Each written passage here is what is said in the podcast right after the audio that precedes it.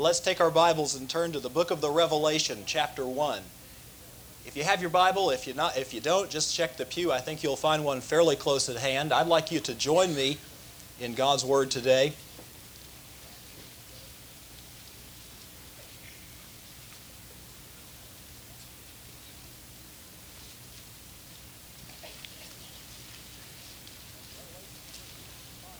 Revelation is pretty easy to find because that's the last book in the Bible. But it is nice to hear the rustling of the pages.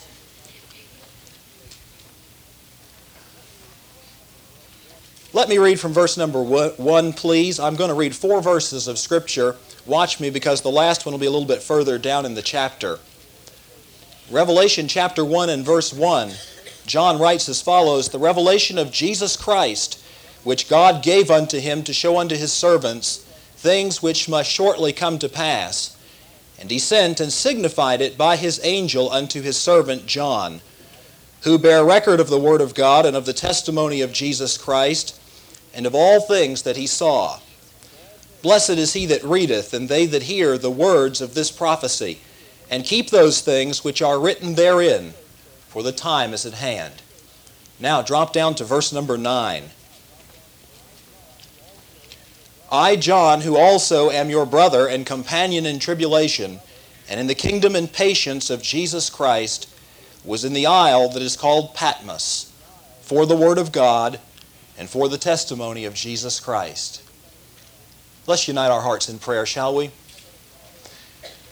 Heavenly Father, as we wait upon Thee for further blessing, we thank Thee that the Word of God is quick and powerful and sharper than any two edged sword we thank you for the wonderful truth that not one jot or tittle shall pass from the law till all shall be fulfilled. We thank thee that all Scripture is given by inspiration of God, and therefore all Scripture is profitable. We thank thee that the Scripture came not in the old time by the will of man, but holy men of God wrote as they were moved by the Holy Spirit. And so we come with awe. As Moses of old, we would take our shoes from off our feet, recognizing that the Holy Bible is, in fact, sacred ground. And I pray, Father, that you'll still inquiet our hearts. We thank you for the enthusiasm, the excitement, yea, even the emotion of all that we've sensed thus far in this service. But now we particularly desire to hear from Thee. And I ask, sweet Father, that you will work through me and allow the things that I have prepared, the things that I have prayed over, to be a blessing to this people today. May the words of my mouth and the meditations of my heart be acceptable in thy sight, O God, my strength and my Redeemer. For I pray in Jesus' precious name, amen. You've discerned by now that our theme for this 40th anniversary is 40 years of blessing. Where do you start when you look back over 40 years of the Lord's goodness? Of course, that theme is meant to make us think about how the Lord has blessed us as a church. And as I said earlier, anything that's good that's happened here, God has done it. And we'll take credit for all the mistakes. Or whether we might just think of ourselves as individuals, looking back over life. How in the world would we begin to recount the blessings of the Lord?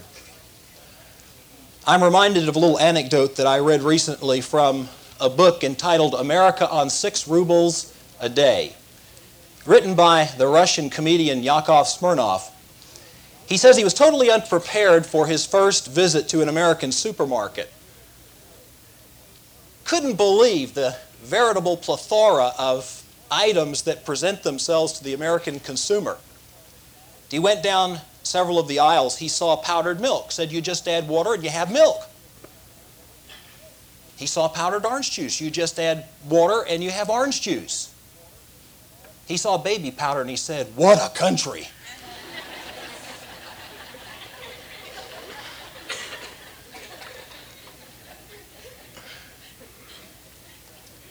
well, I speak reverently, but what a God. What a God He is. How great are His blessings to us. I've elected today to try to talk to you a little bit about what I'll call blessings supernal. Some people here will think there he goes again with one of his 50 cent words. But you know this word. You've sung it over and over again in the gospel song, Heaven Came Down and Glory Filled My Soul by John W. Peterson. He talks about in that third stanza riches eternal and blessings supernal from his blessed hand I received. Those just mean the blessings. Supernal just means the blessings that tower above all the others. The blessings that, because they're heavenly in nature, because they're not confined to this temporal realm, transcend all of the others.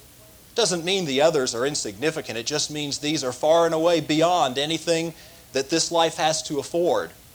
Where would you go in the Bible to find a listing of blessings supernal? The book of the Revelation.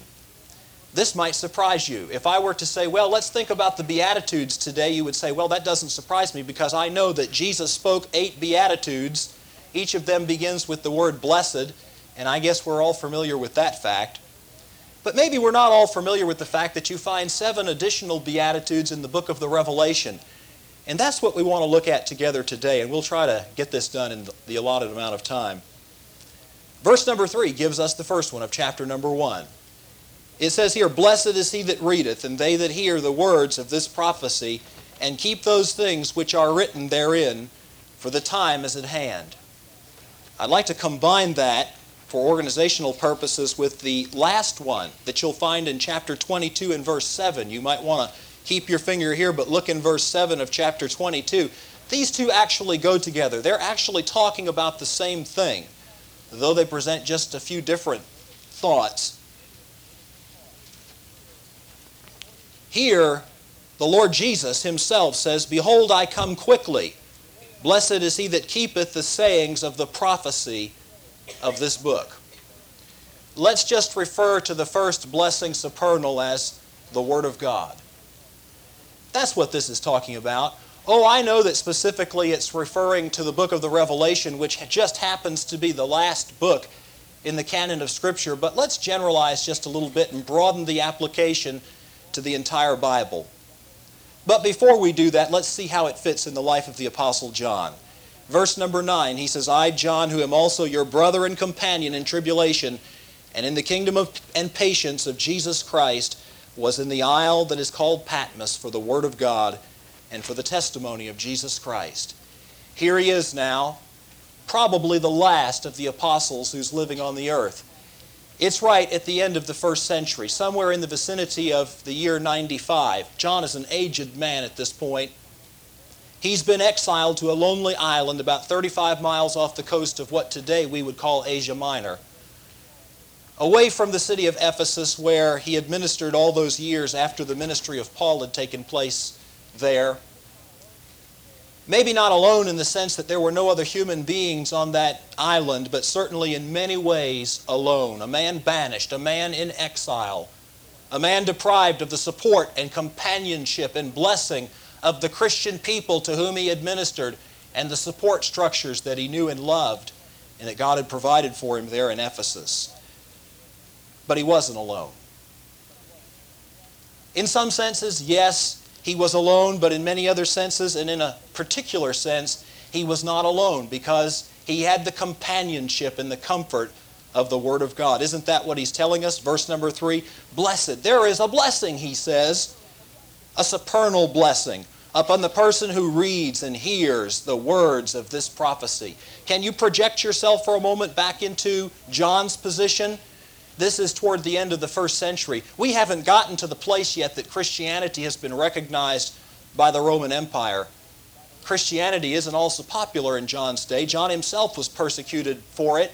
Paul was beheaded for it. Many others gave their life for it. Here's John now, but he gets a particular blessing from the Word of God. Jesus gives him a vision, a vision of those things which are to come. It's called the revelation of Jesus Christ. And yet, before he sees anything else, he sees that spectacular vision toward the end of chapter number one of the risen and glorified Christ. He has keys dangling from his girdle the keys of Hades and of death, the words from his mouth Behold, I am alive evermore. And what a comfort it has been to Christians down through the years to recognize that we do not serve a dead God, but a living and risen Savior. He's there in all of his glory, not in his humiliation, as John knew him upon the earth and during his earthly ministry, but now spectacularly glorified as they saw for that one brief glimpse of time there on the Mount of Transfiguration, but now he sees him as he truly is, the Lord of glory. Sort of gives you a little oomph to know that when you know Jesus, it doesn't matter if you have the whole Roman Empire lined up against you, you are on the winning team. Then in chapters 2 and 3, the seven churches, but they're pictured by seven stars, or seven churches, the seven candlesticks, and the pastors of those churches by the seven stars. And Jesus is not only alive, but Jesus is in the midst of the local church. And all the affairs, whether they're blessings or whether they're persecutions, are subject to His knowledge and to His comfort and to His direction and His blessing. But oh boy, Come chapter number six, it gets into those judgments which will ultimately usher in the kingdom of Christ on earth when he returns for his second coming in power and great glory. Well, those are just the specific things of the book somewhere because of the testimony of Jesus Christ. I'd say that is a powerful, near overwhelming blessing that he got from the Word of God. But, beloved, this is just one experience. This is just one experience that is typical of every man and woman, child that knows the Lord down through the years of church history, who's found in this precious book a friend, a comfort, a companion in days of sorrow, heartache, and tribulation. It's precious truths nourishing the heart. On one particular occasion, a Scottish minister went to visit among the poor he went into a rather lowly dwelling of a, an aged woman, frail, nearly blind, dear woman. Went in to visit with her. He noticed that somehow she seemed happy. He wondered, in fact, he asked, how was it that she could spend all of these hours in loneliness by herself and yet seem to be so happy? She said, Preacher, she said, I'm not alone. She said, Jesus is here. And He makes the hours happy for me. And friends come and visitors come and we can talk about Jesus. But she said, There's one hour of the day that's the most blessed hour of all. He was curious. She said, Do you see that little window over there? Preacher said, Yes. She said, On every day when it's not cloudy, she said, There's about an hour of the day that the sunshine comes right through that window and shines down she said, It's then that I can get out my large print Bible. She said, It's then that I can read it. She said, It's then that I spend the happiest and most blessed hour of my day. I tell you, beloved, this book is a blessing supernal. Well, let's not tarry. Let's turn to chapter number 14. We move all the way over there to find the next of them. This one we find in verse 13 of chapter 14. Again, you'll note the word blessed. John says, And I heard a voice from heaven saying unto me, Write, Blessed are the dead which die in the Lord from henceforth. Yea, saith the Spirit, that they may rest from their labors, and their works do follow them. Blessed are they that blessed are the dead who die in the Lord. On first reading, that may seem a little surprising to you. I suspect that there really isn't anyone in this room right now that's standing in line to meet the Grim Reaper. Which is blessed are the dead. Quite frankly, I'm not looking forward to dying. I'll be just as happy if Jesus returns first. But we didn't read it all.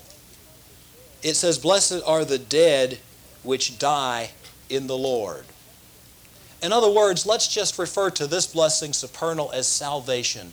That precious assurance and knowledge that when we leave this world, we really don't have to face a grim reaper, but we find in that last scene that the person whom we meet isn't a grim reaper at all, it's a kindly shepherd who walks us by the hand right through the valley of the shadow of death that we might fear no evil because he's with us.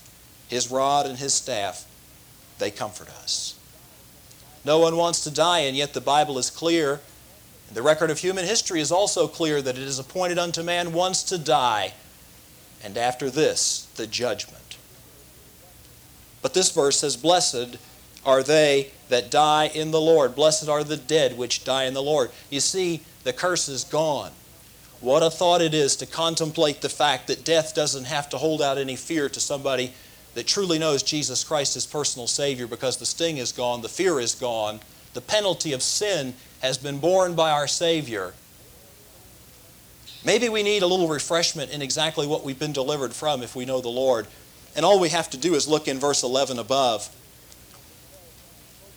which says, And the smoke of their torment ascendeth up forever and ever, and they have no rest, day or night, who worship the beast and his image, and whosoever receiveth the mark of his name.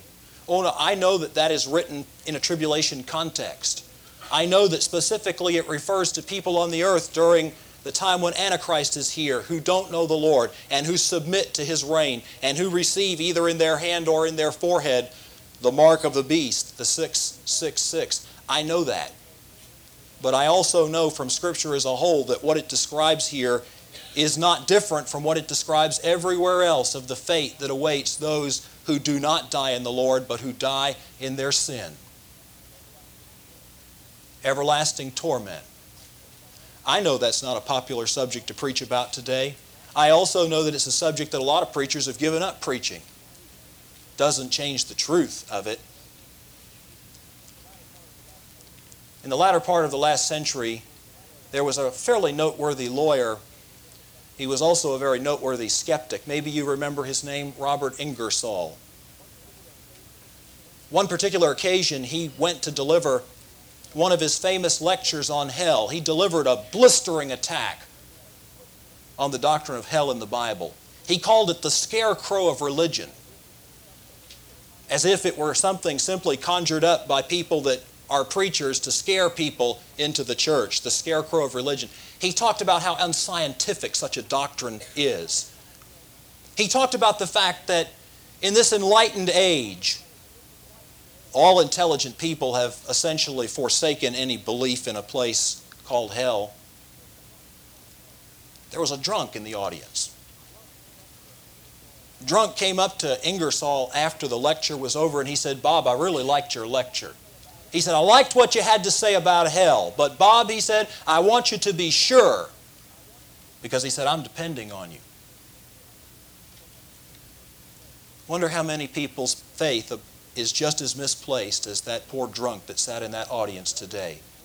People are ready to embrace the positive as they perceive, perceive them truths of the Bible and ever so quick to reject the things that they do not find attractive. And yet, Jesus, whom very few people would doubt, spoke more, much more about hell than he ever did about heaven.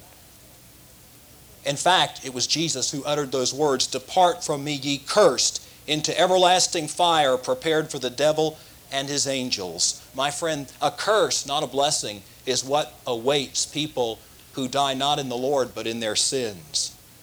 But if you're here today and you know Jesus Christ is your Savior, salvation is a blessing supernal. To know that you've been delivered from it, to know that there's eternal rest, and that's not cessation of activity.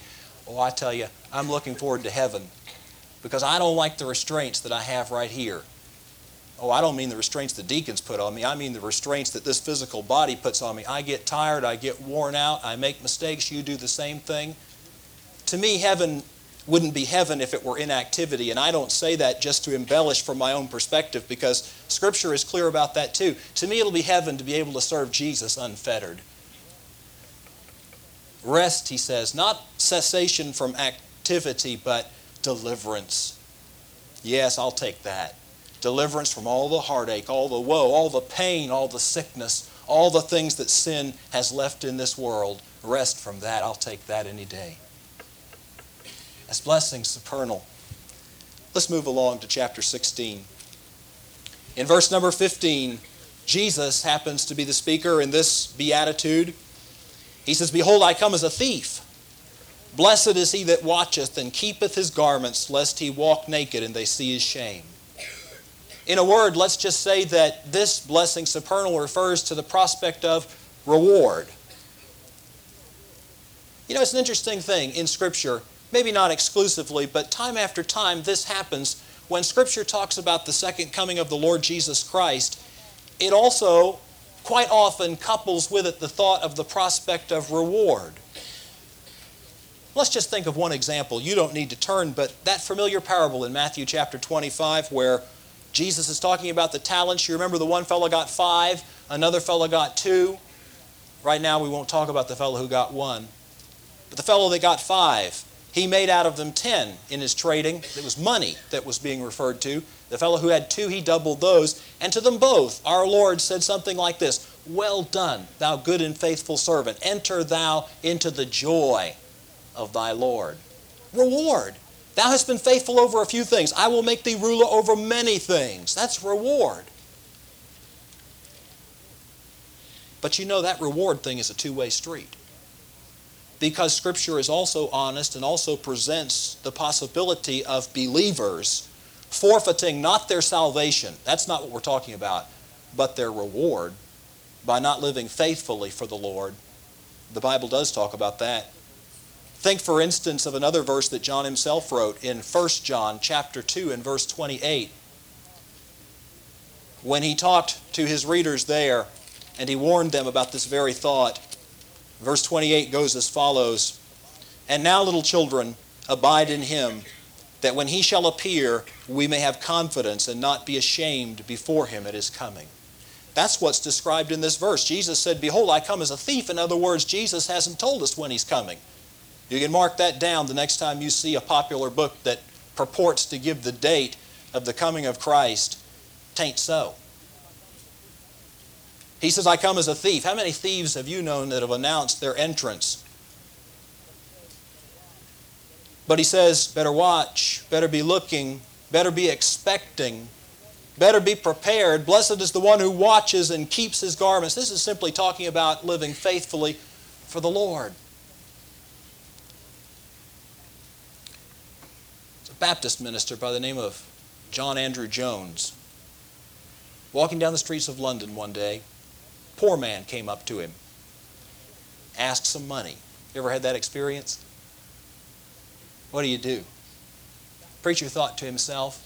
In fact, realized as he put his hand in his pocket that he had but one shilling. It was all the money he had to his name. So he really debated what he should do.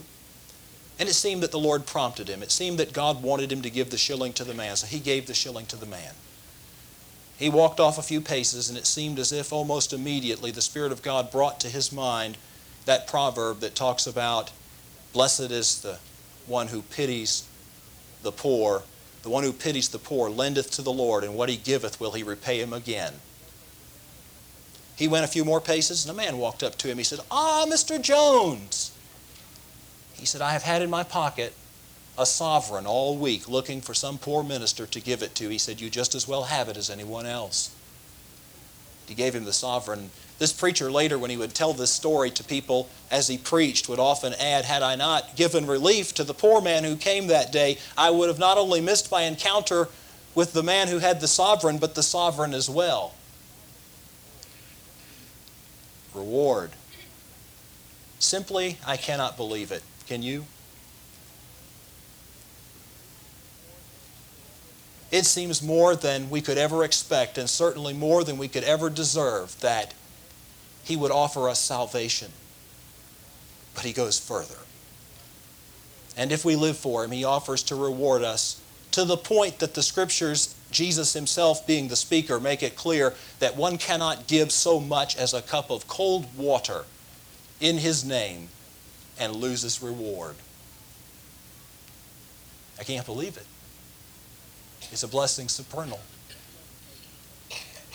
Let's turn the page again to chapter 19. It just gets better.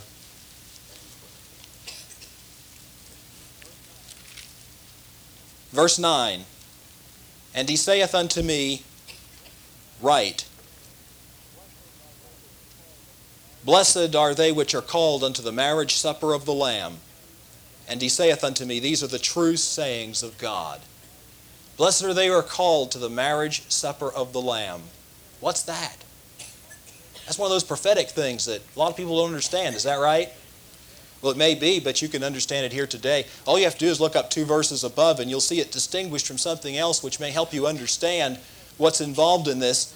Where it says, Let us be glad, verse 7, and give honor to him, for the marriage of the Lamb is come. And his wife hath made herself ready. What happens at a marriage? Two people are united, isn't that right? And what happens at the marriage of the Lamb? All of the people, all of the redeemed of all of the ages, finally brought together, united in that grand event to celebrate the victory of Jesus Christ and of their fellowship together. And the marriage feast, simply a figure under which is portrayed that grand celebration that will really last for a thousand years as Jesus rules and reigns on the earth. But you think about a feast as you think about that grand celebration. Ever had an invitation that you really treasured and took home and maybe framed? I don't know what would do it for you. I could tell you, but I won't. That would just be a distraction. What would do it for me? But I can't think of an invitation on this earth that I would treasure more than this one right here. It says it right in the Bible. Blessed are they who are called to the marriage supper of the Lamb. I mean, to think, to join him at that occasion in resurrected splendor, to join him in the celebration of his great victory as he comes back on that white charger and as he rules and reigns on the earth almost mind boggling is to think of the fellowship, the sweet repose, as John did at the Last Supper in Jesus' bosom. But the Bible says about more. In Matthew chapter 8 and verse 11, the Bible talks about many coming from the east and from the west and sitting down with Abraham and Isaac and Jacob in the kingdom. Fellowship not just with the Lord, but fellowship with the redeemed of all of the ages. I'm looking forward to that. Abraham, Isaac, Jacob, Joseph, Moses, Joshua, the judges, Gideon, Samson, Barak, all of them, the kings, David, Solomon, and other godly kings that ruled over the nation of Israel, Job, the prophets, Jeremiah, Ezekiel, Isaiah, They'll all be there. But then to come into the New Testament era and to think about the presence of people like Paul, he's my hero. John, Philip, Andrew, Peter, James, John. Or the church fathers that knew the Lord, people like John Chrysostom. They called him Chrysostom the Golden Mouth. He was such an eloquent preacher. What about St. Augustine? What about the reformers? What about Luther, Calvin, Zwingli? What about the Wesley brothers? What about Charles Spurgeon? What about George Whitefield? What about D.L. Moody? What about Bob Jones and the other revivalists that tread the sawdust trail to win people to Jesus? They'll all be there. Can you think of a greater blessing than to be invited to that occasion and to share that fellowship with them and most spectacularly with our Lord? Turn the page to chapter 20 and verse 7. I'm sorry, it's verse 6. Blessed and holy is he that hath part in the first resurrection. On such the second death hath no power. But they shall be priests of God and of Christ, and shall reign with him a thousand years. See, first resurrection, preacher, I didn't know there were more than one. Well, there are two. Two main ones, at least, or you could say there's one in two parts, I suppose. You don't want any part in the second one. You can read about that up in verse 5 where it says, But the rest of the dead lived not again until the thousand years were finished. This one, described in verse number 6, is the first resurrection. So let's say that this next to last blessing supernal is the resurrection itself. That grand and glorious event when the dead in Christ shall rise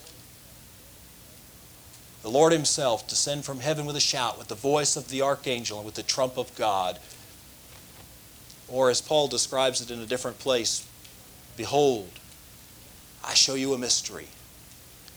We shall not all sleep, but we shall all be changed in a moment, in the twinkling of an eye, at the last trump. For the trumpet shall sound, and the dead shall be raised incorruptible, and we shall be changed. For this corruption must put on incorruption, and this mortal must put on immortality. So when this corruption shall have put on incorruption, and this mortal shall have put on immortality, then shall be brought to pass the saying that is written Death is swallowed up in victory. O death, where is thy sting? O grave, where is thy victory? The sting of death is sin, and the strength of sin is the law. But thanks be to God, which giveth us the victory through our Lord Jesus Christ. Might be a homely illustration, but it's just sort of been on my heart. I hope you'll permit me to be a bit informal for a moment. Wednesday evening, I got home from church, and my wife had an errand for me to run, so I dashed back out, came down the hill. Cedar Tree Manor is not exactly known for its destitution of rabbits. One ran out in front of my car. I heard that sickening thud under the left rear tire. I hate to hit an animal with a car. It is such an utter waste. But I had to go get what I had to go get, so I went and got it and came back. I knew where the rabbit would be, so I stopped the car when I saw it, about five feet in front of it where the lights were real bright on it. And I got out of the car. And I picked up the rabbit by the ear. blood all over the road, guts hanging out, fur peeled back. What was I supposed to do with that rabbit? I guess I did what most of you would have done. I threw it off the road.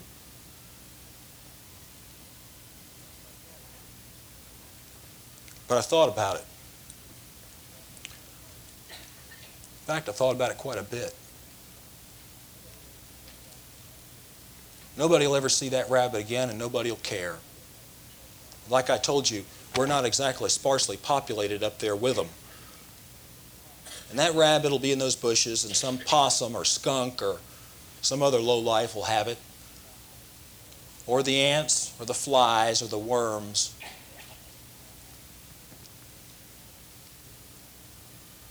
Kind of an ignominious end even for a rabbit. Sometimes that even happens to people in this life. Undertakers do their best, but sooner or later, ashes return to ashes and dust returns to dust. And man returns to the ground from which he was taken. But I share the hope of Job, who said that after his skin, though worms destroy his body, yet in his flesh he would see God. I thank God that there's a hope of a resurrection. Every time I stand at a grave, this April I stood at my father's grave. I'm so thankful that if we die before the rapture, I'll see him there, but I'm so thankful I'm going to see him like I really remember him, like I really knew him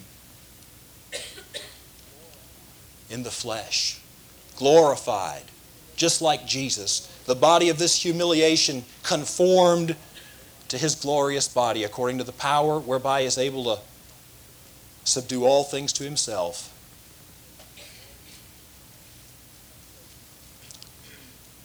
Turn the page one more time, if you would.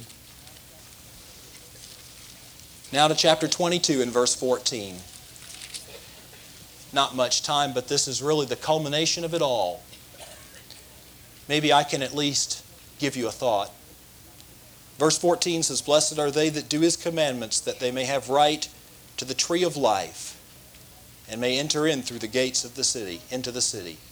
Last blessing, supernal, eternal life. Think about it for a minute, men and women, boys and girls. When was the last time in the Bible that we saw the tree of life? Think about it. You know your Bible well enough to answer that question. Where? Where? Where was the last time in the Bible we saw the tree of life? Genesis chapter 3, all the way back to the very beginning, the chapter that records the fall. Eve was deceived, but Adam entered into transgression with his eyes wide open and plunged the human race into sin, darkness, and chaos. That's the kind of heart you and I have.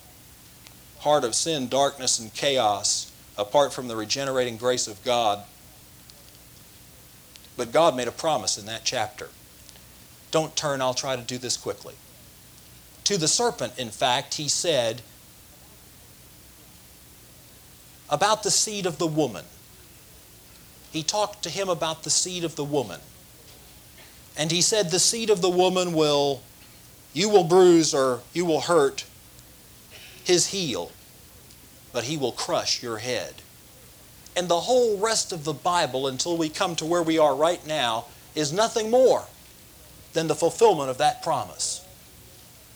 As we go all through the Old Testament and we see the foreshadowing and the promises and the prophecies that talk about the seed of the woman, then we come to Matthew and we see the Virgin Mary. And we see the Spirit of God superintending in such a way that our Lord Jesus is conceived in her womb without a human father. And that seed of the woman is brought into this world, the sinless, spotless Son of God, the Redeemer.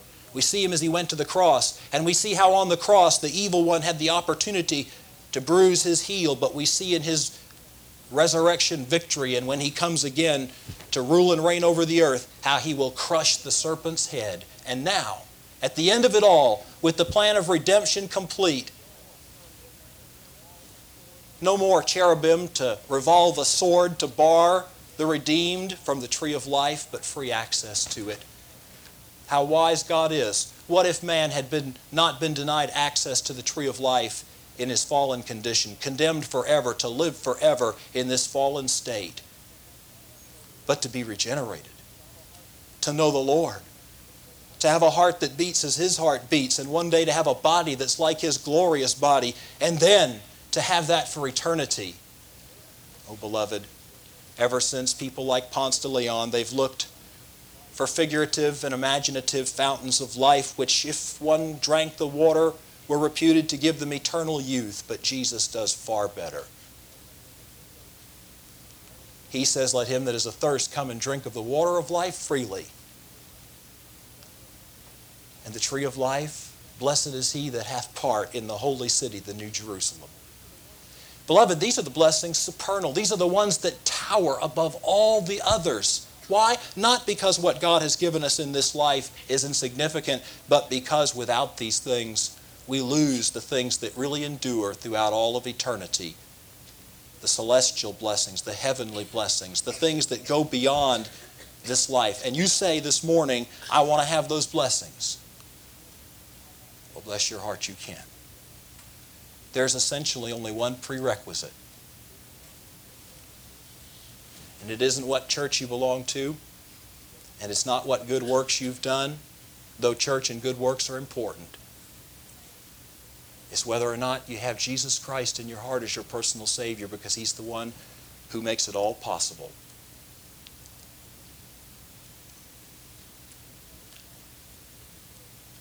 They claim that some 200 years ago they opened the tomb of Charlemagne.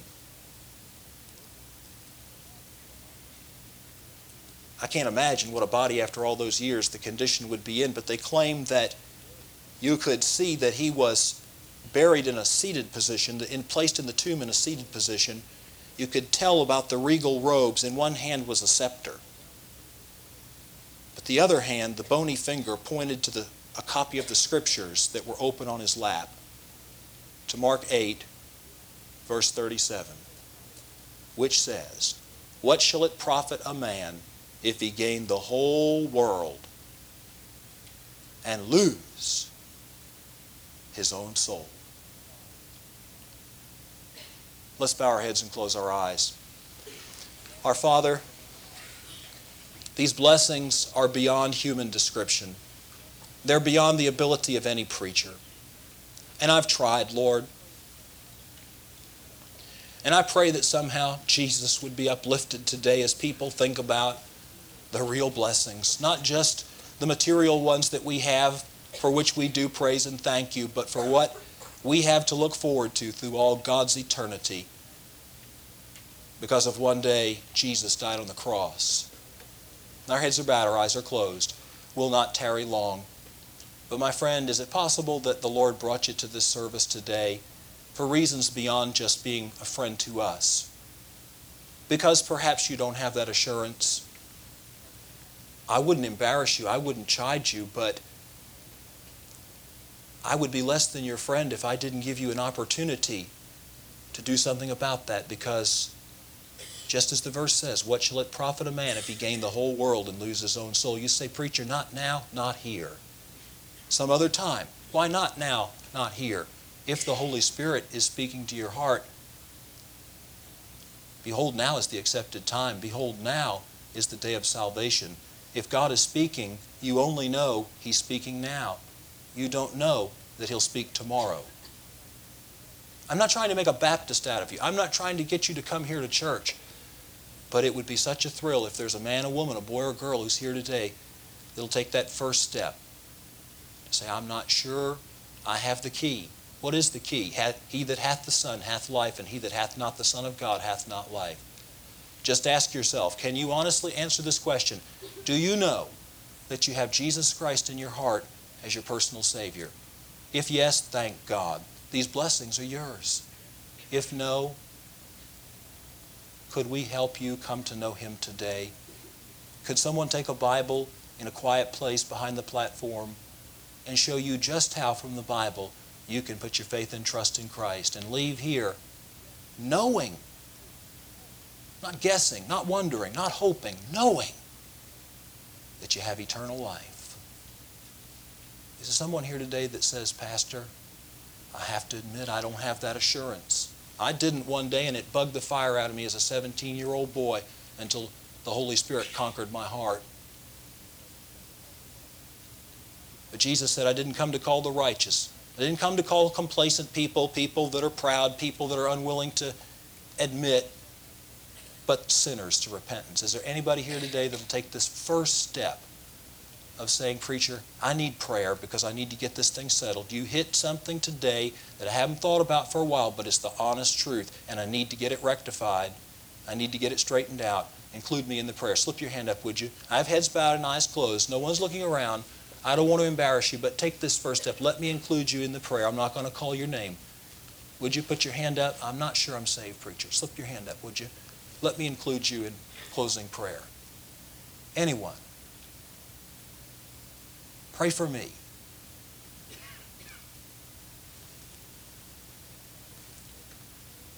Let's stand together. Our Father, we rejoice in this morning that you've given to us and in your goodness. We thank Thee that Thou art in control, and we leave the service with you and pray that above all else, Jesus will be glorified. Thank you for our friends. Thank you for those who have come to be with us today. Suit a special blessing for them. And we'll praise you and we'll thank you in Jesus' name. Amen.